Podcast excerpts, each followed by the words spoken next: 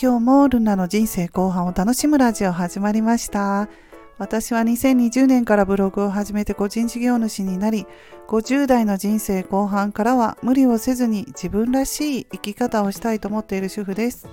今日も聞いていただきましてありがとうございます。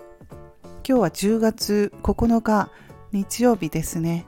3連休ということで、えー、今日私は午後から子供たちとお出かけするんですけれども皆さんもどこかお出かけの予定ありますでしょうか？今日はねあでも天気がね雨とか言ってたんですけれどもね今のところ私が住んでる関西地方はね雨は降ってないんですけれども、うん、ちょっと外に出て歩くのでね雨降らないでほしいなと思っているところです。はい、えー、今日はですねあの私昨日あの YouTube を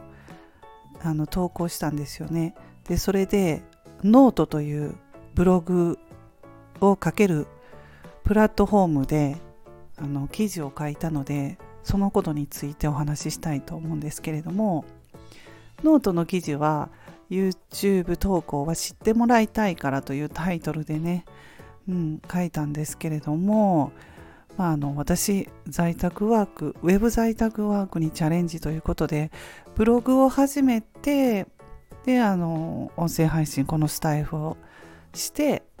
Kindle とか出版してるんですけれどもその中であの SNS Twitter とか Instagram も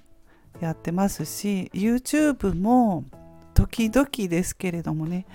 うん。まあ、あの勉強がてらですねやっていたりとか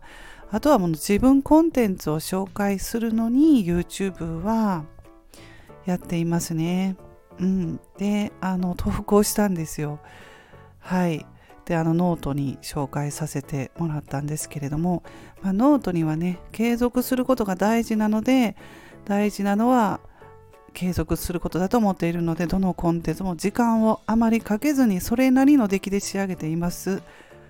ていうことを書いたんですよねノートに。で YouTube を紹介したりとか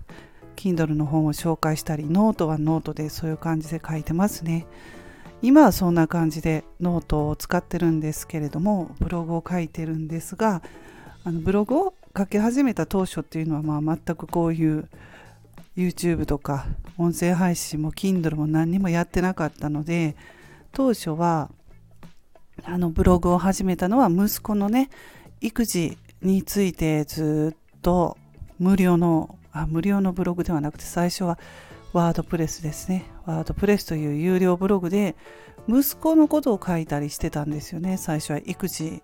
でどんどんどんどん、まあ、変わってきて今は自分のコンテンツを紹介したりね在宅ワークということでずっと継続していますのでそんなことをノートに書いてるんですけれどもね。うん。で、うん、無料でね誰でもノートも書けるので気軽に書けるんですよねノートって。そんなデザインにこだわらなくてもいいので記事に集中して書けるっていうところがいいかなと思っています。であとあの YouTube なんですけれども最近ですねあのキャンバという無料のプラットフォームを使ってあの YouTube のね動画も作れるっていうことを知ったので早速やってみたんですけれども、うん、あのねキャンバはそうですねプレゼンテーションというところがあるんですよね。その上の方に。そこをクリックするとはいプレゼンテーションというところ作れるんですよね。テンプレートがあって。でまああのその右上の方にプレゼンテーションっていう書いてるんですけれどもそこを押すとねスタンダードとかプレゼンタビューで一番下にプレゼンテーションと録画っていうところがあってそこからねレコーディングスタジオに移るってなってねあのマイクでパソコンにマイクをつないでプレゼンテーション自分でまあ作るんですよね、うん、紹介したいものとかを。でその画面を見ながら喋っていくだけでもう YouTube の動画が作れるというね、うん、まあ簡単に作れるんだなと思ってすごいなと思ってね。それもあの自分なりにあんまりあの上手には作れないけれども、まあ、投稿してみようと思ってやっていますね。自分の自分コンテンツを紹介するのに YouTube は使ってるんですけれども。はいそんな感じで昨日は YouTube 作って投稿したりとかそしてそれをあの紹介するのにノートを書いたりしていました。うん、はいそんな感じでもうね自分なりにこう自分のコンテンツを紹介していくというなかなかねうんまあ有名人でもないし一般の主婦がいろいろねあの発信活動をやってるんだけどなかなか知ってもらえないというところで試行錯誤しながらやっていますけれどもまあ、続けていればね